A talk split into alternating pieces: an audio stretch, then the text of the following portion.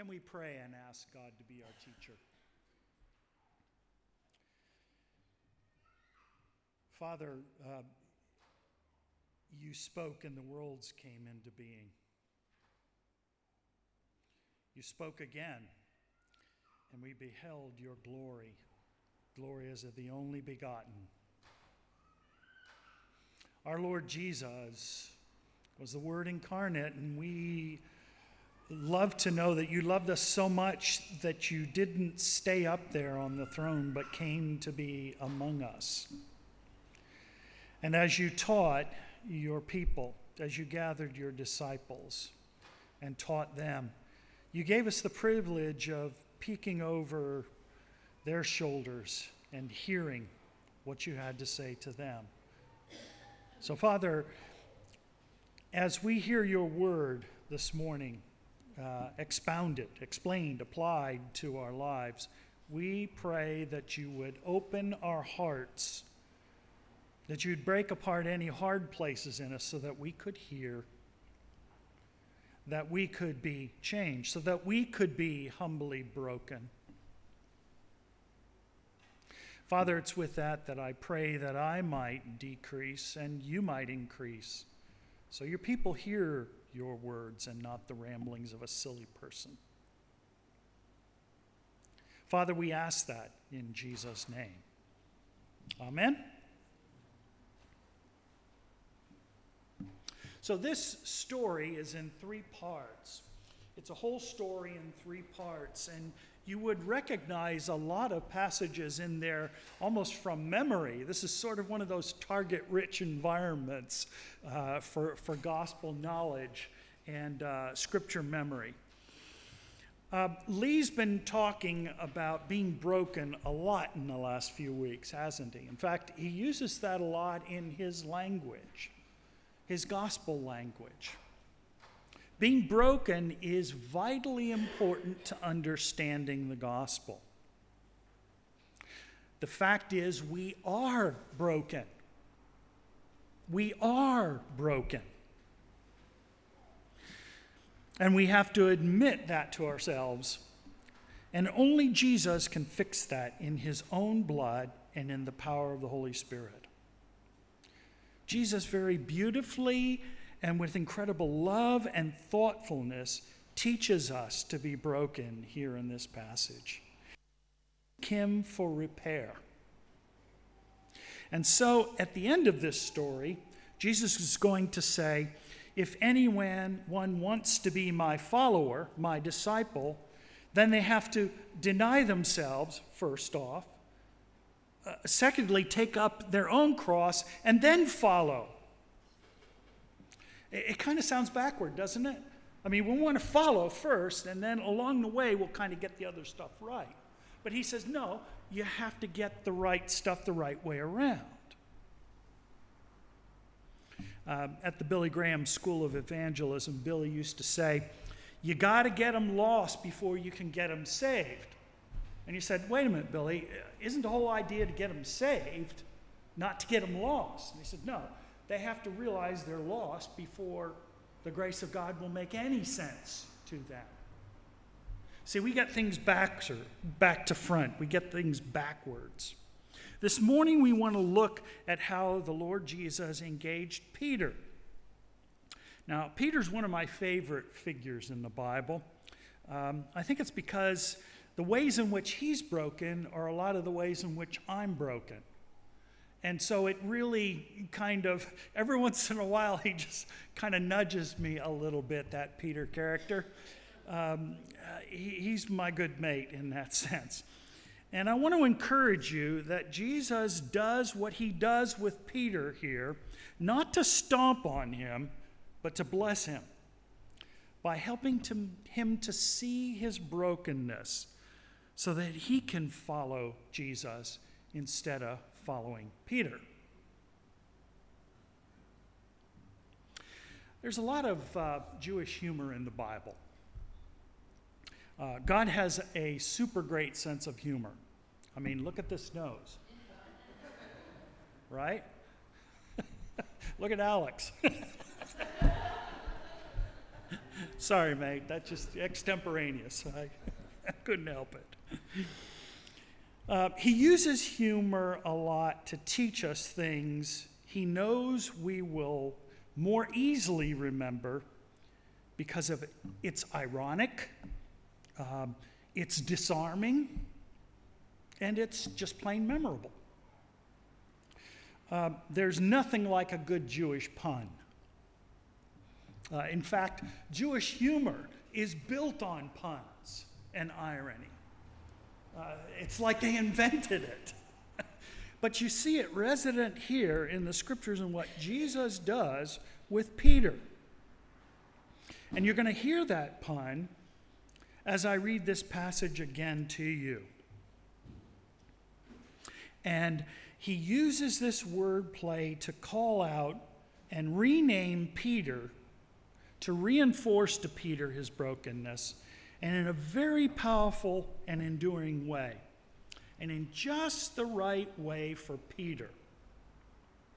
What Jesus does is actually a blessing. So, the first thing, the first section we're going to look at, uh, 13 through 18, is about being blessed and broken Peter style. Listen to what he says. Now, when Jesus came into the di- district of Caesarea Philippi, he asked his disciples, Who do people say that the Son of Man is? They answered, Some say John the Baptist, but others, Elijah, others, Jeremiah, others, one of the prophets. And he said, But who do you say that I am? Simon Peter answered, You are the Christ, Son of the living God. Jesus said to him, Blessed are you, Simon Barjona, because flesh and blood has not revealed this to you, but my Father who is in heaven. I say to you, you are Peter, Petros, and upon this rock, Petra, hear the pun? I will build my church, and the gates of hell will not overpower it. Jesus says to him in a very formal way, He says, Simon Bar Jonah. Uh, he refers to his dad. That's where we get our identity from our, our parents. Uh, it, it's kind of formal, uh, and it's a formal Jewish way of inviting relationship. Who are you? I am Simon, the son of Jonah. And Jesus addresses him that way. Jesus starts over again in relationship with Peter by reminding him of his identity. You know, our parents are our parents. We don't choose our family. we don't choose the country we're born in. All God arranges that and it comes through our parents. So Jesus credits Simon Barjona, whom we know as Peter, with having responded to God's account in the Old Testament, the gospel that comes to us from the Old Testament. Jesus is, in fact, the Messiah, the Christ, Son of the living God. Orthodoxy is a good thing, truth is a God thing. But just because we recognize truth and can say it out loud doesn't make us broken. Because you see, the book of James, chapter 2, verse 19, tell us that even the demons know the truth and they shudder. It isn't just enough to say the truth, it isn't just enough to know the truth, it's the implications of the truth that break us. Jesus then names him. That's an important thing in Hebrew culture. Because you see, to name something is to give it an identity and a meaning in the world. That's why God calls to things in the creation story. Do you realize He does that? He doesn't just say, ah, I'm going to call that, uh, He calls to it. He imbues its meaning on it. Adam names things and gives them a use. Jesus calls Simon Bar Jonah Petros. It means rock, right? The Apostle Matthew, as he's writing this, is writing in Greek. So he writes Petros. But Jesus is actually speaking in Aramaic. And in Aramaic, Petros is Kephas. Do you hear the word? Uh, we get encephalitis from that, encephalitis. You know, uh, the head is, has, a, has an infection in it, right? So Petros is really an Aramaic Kephas, Cephas, sometimes you pronounce it, right? And he says then in Greek, Petros is Petra. You hear the words? That's a pun. The pun is this everybody deferred to Peter. You know, Peter was a star, if even in his own estimation sometimes. Uh, Peter was the first among his brothers, or the head. And you remember Jesus called him that, Kephas, head. He's always the first to jump in and speak. He was the leader, a man of action. He was quick to confess the truth. Jesus says Peter got it right. But Peter wasn't yet broken. Jesus renames him. He says, Petros is Petra. Now, what's funny about this is when you put it all together, it means rockhead.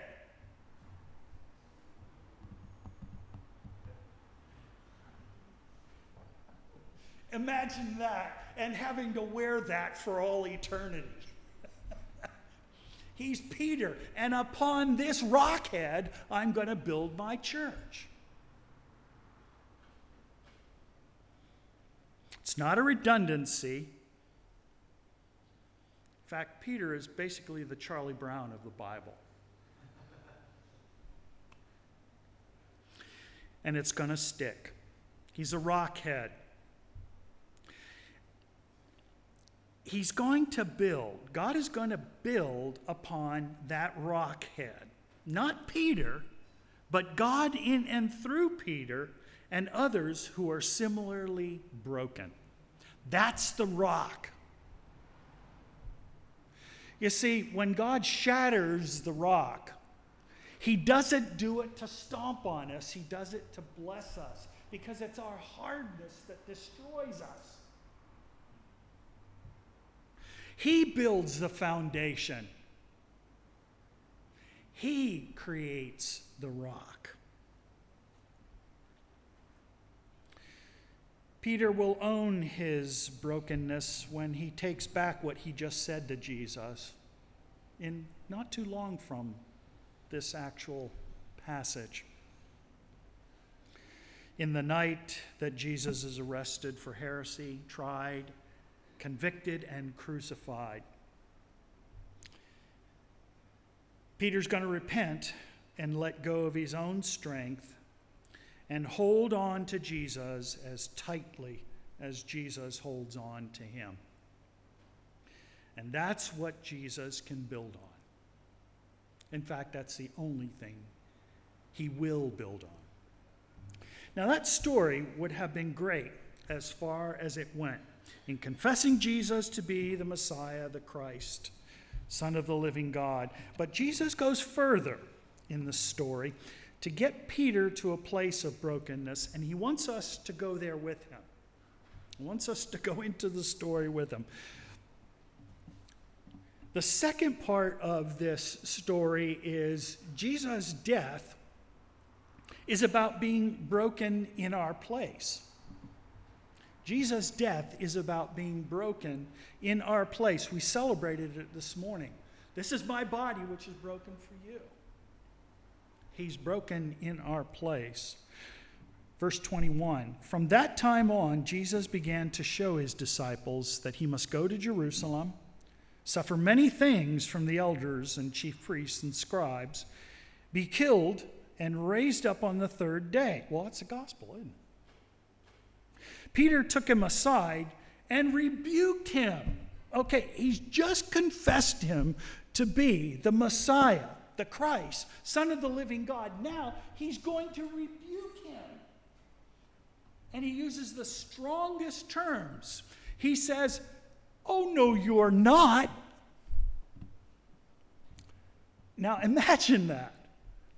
I, I don't even think Peter caught what was going on here.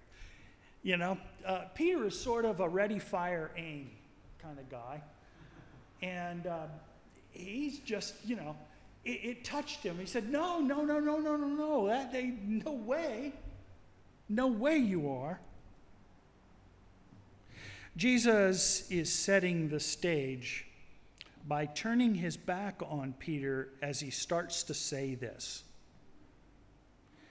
And that suggests to Peter that his place should be behind him, not in front of him. Jesus has to turn around to speak to Peter. He says to Peter, You're not following me. You're getting in my way. He says, You are a stumbling block. That word translated stumbling block is scandalon It's where we get the word scandal. It's scandalous to suggest any permutation of the gospel that is not grounded in Jesus going to Jerusalem, being tried, found guilty, and in our place dying on the cross, that we should believe in what he did for us on the cross, what we celebrated in the Lord's Supper confessing by our taking it. The only thing that can nourish us to eternal life, his body and blood. Peter is saying to Jesus, No, that's unacceptable. You can't do that. That's scandalous. How often have I thought, you know, I'm, I'm sure I, I'm, I'm justified in this you know, I'm sure I'm right on this, only to be corrected by the gospel in the power of the Holy Spirit and humbled as a result because it's scandalous to think I have a better idea than God. Pride sees things from a different perspective than humility. Humility follows God because it's broken. Pride leads because it's really about me and my preferences and my reasonable intentions. From a human standpoint, the gospel is nuts. Uh, how could the Messiah, the Christ, Son of the living God, sacrifice himself for our sins on a cross of shame? It's undignified. It's a position of failure. How should. You know what Jesus should do? He should ride in on a big, big horse with the armies of heaven and the fire of God, and he should just destroy everything. You know? That's our visceral way of going at it. It isn't to go to the cross and die in our place. Peter is thinking like human beings, like broken human beings think. and that's what Jesus tells him. In order to hear God, we have to stop listening to our preferences and pride. And the third section of this story discipleship is where brokenness follows Jesus. Discipleship is where brokenness follows Jesus. Look at verse 24. I'm just going to read 24 through 26. Then Jesus said to his disciples, as a result of what's gone on before, this whole story, here's where he ends up.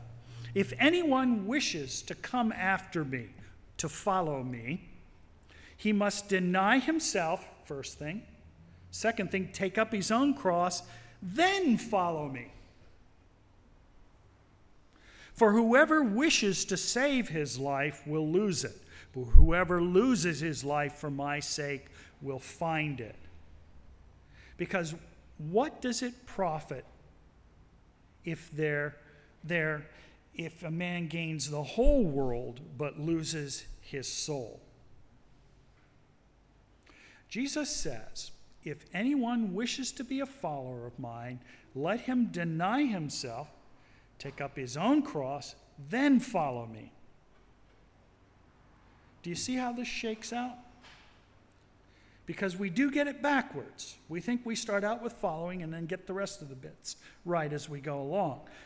We get all purpose driven and get out in front trying to help God out.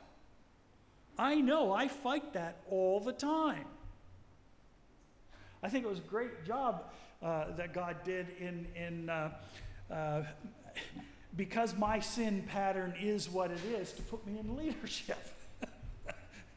it's like, uh, you know, how, how topsy turvy is, is creation? Who, who is it that knows how to do things in the family? Well, it's my wife. But God puts me in charge. How upside down is that? But you see, God in his great purposes, has a way of creating humility out of that collision. That's what he's doing here.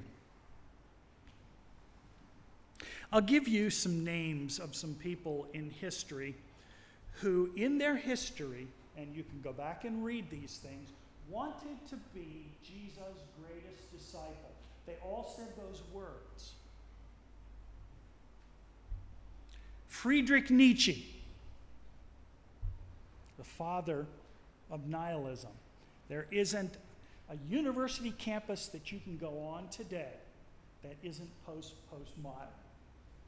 Friedrich Nietzsche is the father of nihilism. And he started out wanting to be Jesus' greatest disciple. Charles Darwin, father of evolution, wanted to be Jesus' greatest disciple. What happened? Karl Marx studied for the ministry. Do you know what happened? God disappointed them. And if God's going to disappoint me,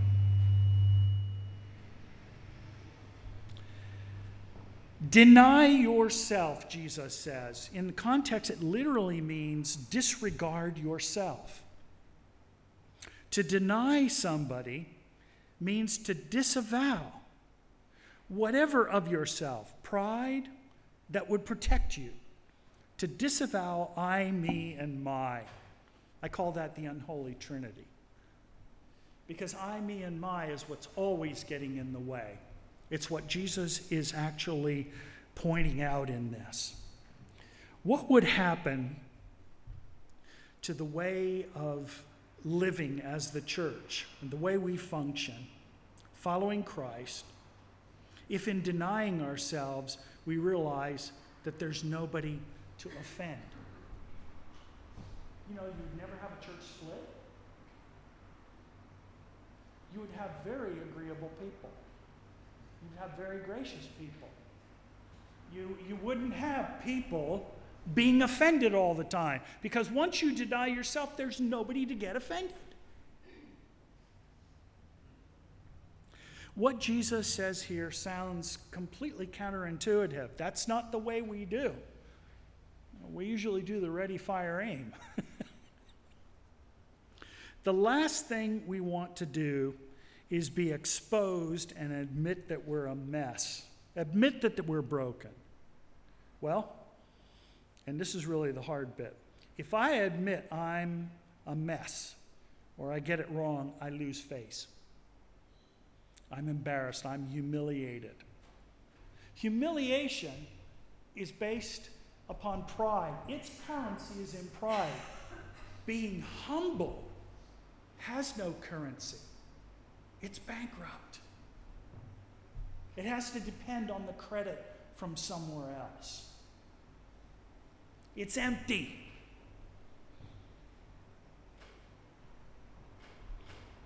None of the things that embarrass us, if exposed, are even in the slightest hidden from God. Even so, God loved us and loves us and will continue to love us so much that he sent the Messiah, the Christ, his only Son, to die for us, not the other way around. He's not looking for the best disciple ever. He's looking for our brokenness. Then he can build on that. Self denial, because he first loved us. The gospel says, even knowing the terrible, broken things about us, God sent his son to take on himself. Justice is getting what we do deserve, but somehow in our minds we're always wanting justice. Listen, you don't want the justice of God. Do you know what you get when you get the justice of God? Eternal hell. When we get what we don't deserve, the grace of God, the Lord Jesus takes upon himself all of our sin. What we profess here in the Lord's Supper.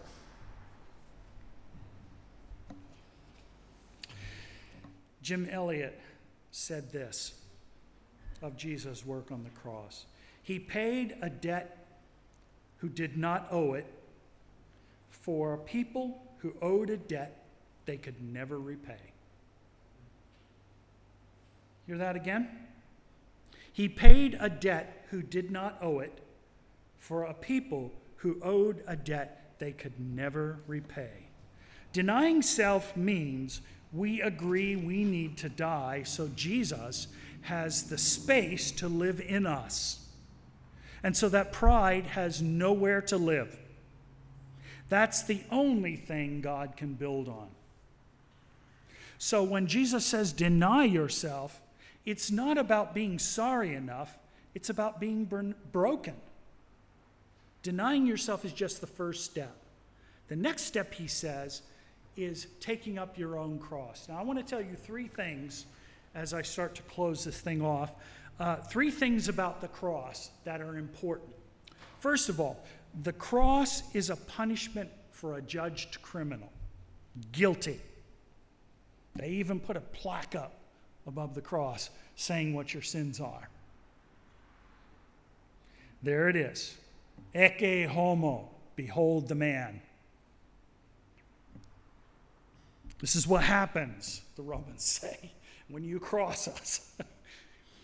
Judgment. So, taking up your cross means saying, God, I am guilty of awful things, even if I minimize them. The second thing about a cross is it was a way of making a person's guiltiness transparent to the world. It was an act of public shaming. So that means I can admit I'm scandalous and ashamed of myself.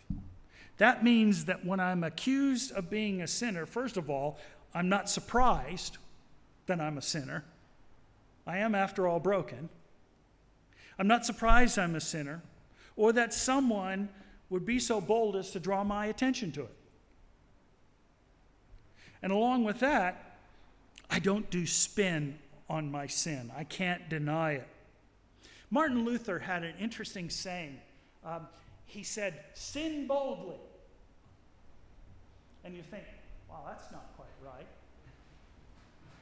What he meant by that is get it all out in the open. Sin is sin. Call it what it is. That's what Martin Luther meant.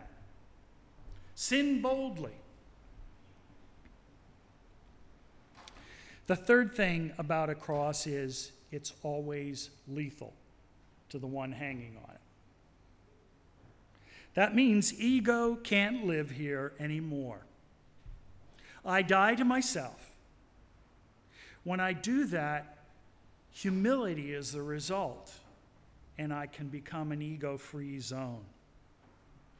Then you can follow Jesus. Sin boldly, be blessedly broken, people of God. Shall we pray?